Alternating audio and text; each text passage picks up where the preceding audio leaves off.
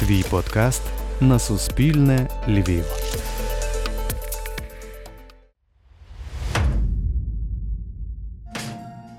Привіт, друзі! Мене звати Богдан Дзвоник. Ви слухаєте другий епізод подкасту «Код експоната», де ми розповідаємо на пересічні історії експонатів львівських музеїв.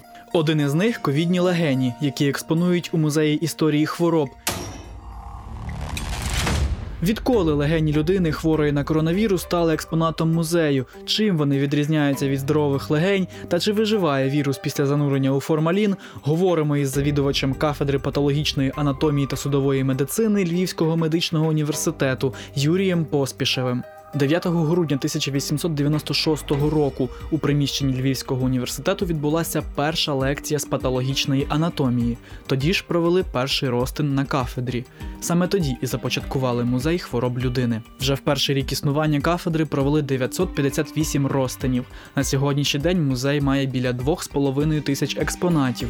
Серед найпопулярніших сьогодні – легені, вражені коронавірусом. Тут треба побачити. Здорова легеня, вона повітряна. Видно навіть на препаратах, що вона повітряна. Вона після фіксації формаліном такого світло-сірого кольору. А ця навіть на вигляд через скло, через банку видно, що це щільна легеня, яка такого темно-червоного кольору. І вона абсолютно інакше виглядає, ніж здорова легеня. Плевра – це така оболонка, яка покриває легеню і покриває грудну порожнину. А сама легеня, паренхіма легені, будована з альвеол. Тобто такі мішечки, так якщо по-простому сказати, які заповнюються повітрям. Коли ми вдихаємо, із яких виходить повітря, коли ми видихаємо.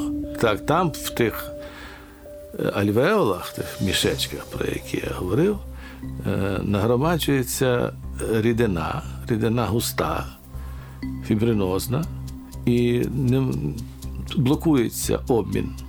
Повітря не поступає в кров і не виділяється вуглекислий газ із крові в повітря, відповідно, в ті альвеоли в повітря, і людина задихається.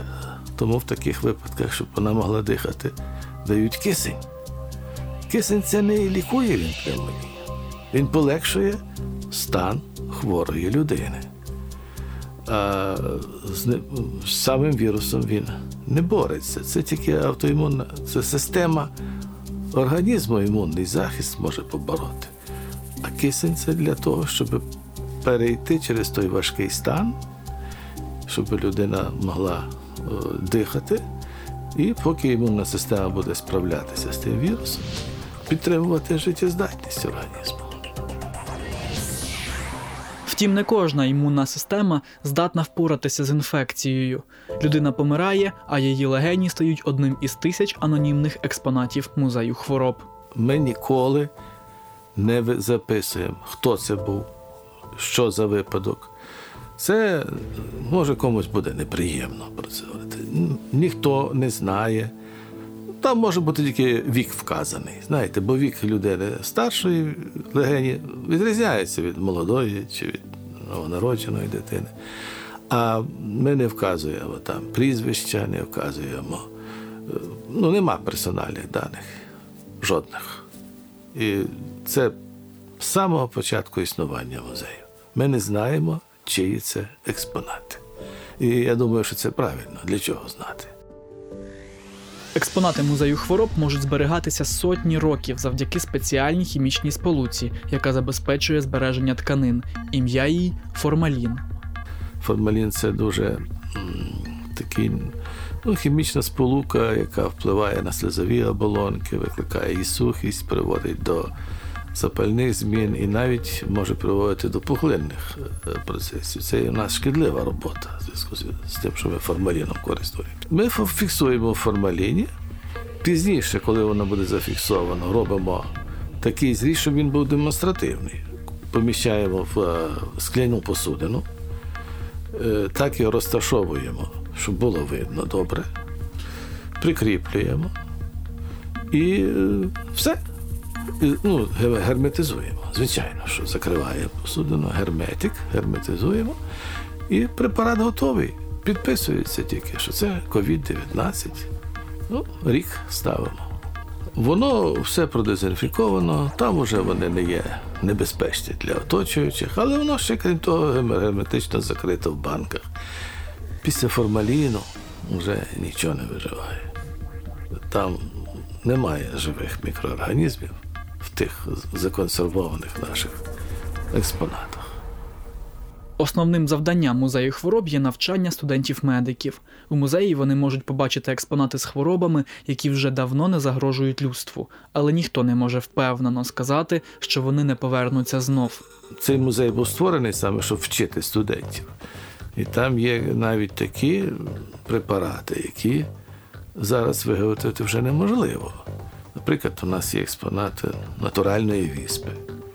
Віспа, наприклад, на території нашої країни остання, навіть не наша, колись це був Радянський Союз. Ми ще, правда, Західна Україна не була в складі тоді.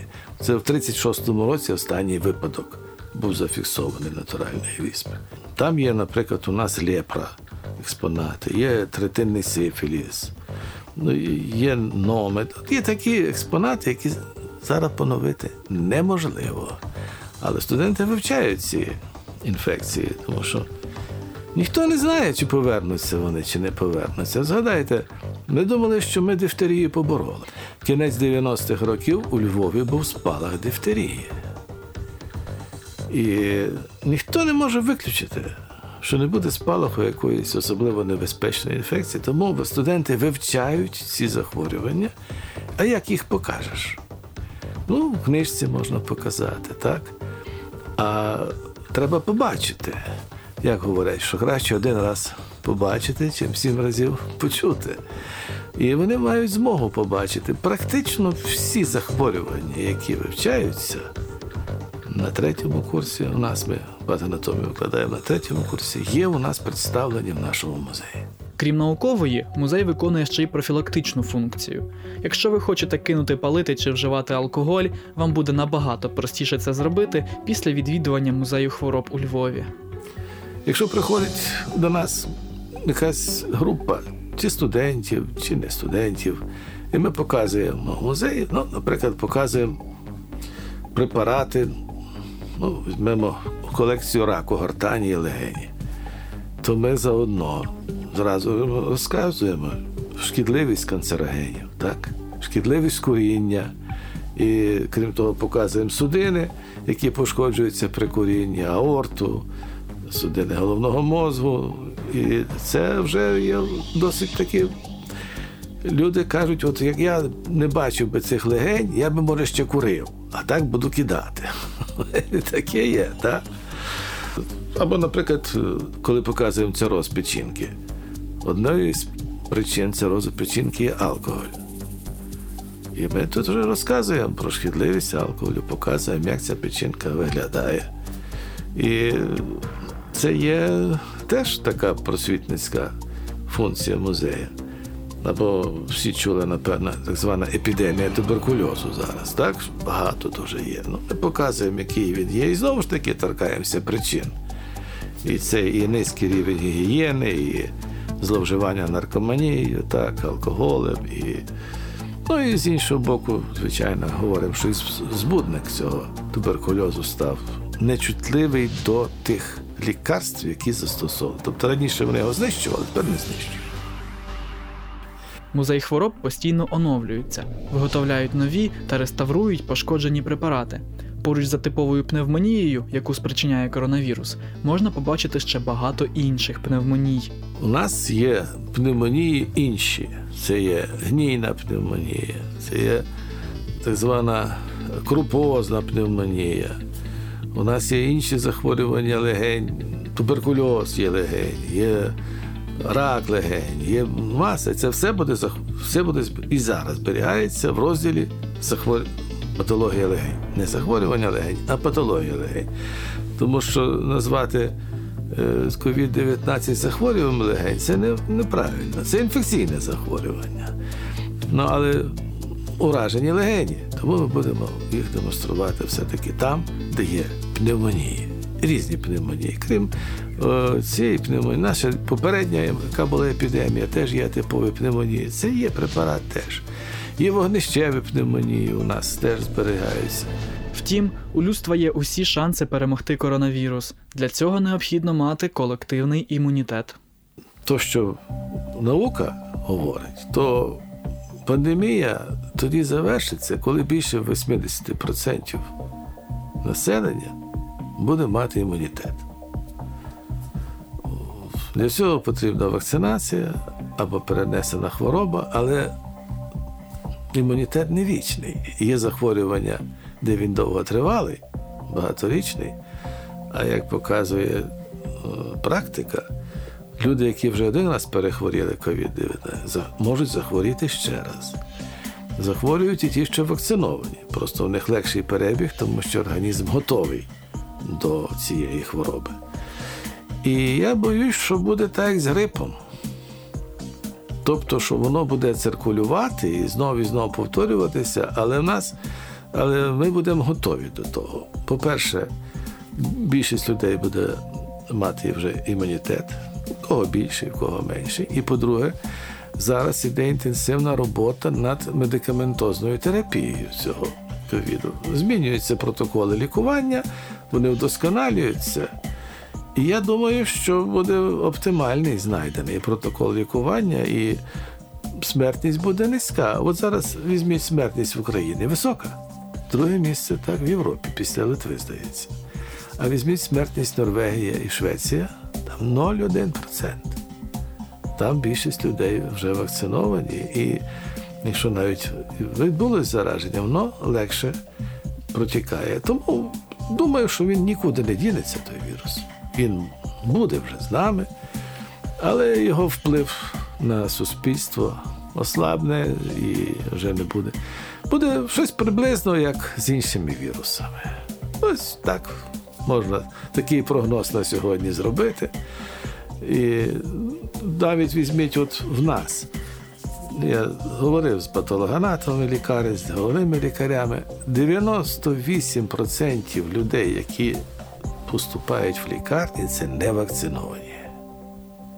98%. 2% є ті, що вакциновані, але у них є важкі супутні захворювання, і крім того, всі відзначають, що перебіг у них все-таки легший. Тому зараз, от я вже користуючись тим, що я тут є, наголошу, що потрібна вакцинація. Оті всі якісь передачі якісь в інтернеті, в Ютубі, що то шкідливо, кажуть, вагітним не можна, а я не буду, бо я ще, може, хочу завагітніти. Це не має ніякого відношення одно до другого. Це зовсім різні речі. І я не знаю, хто такі чутки розпускає. Але вони є. Ви ж, певно, теж їх читали і бачили. Метод боротьби зараз ефективний – це вакцинація. Іншого поки що немає. Друзі, ви слухали наш подкаст «Код експоната», де ми разом із експертами розшифровуємо історії непересічних експонатів львівських музеїв. У фондах ще є тисячі експонатів, про деякі із них розповімо вже у наступних випусках. Дякуємо, що дослухали. Почуємось.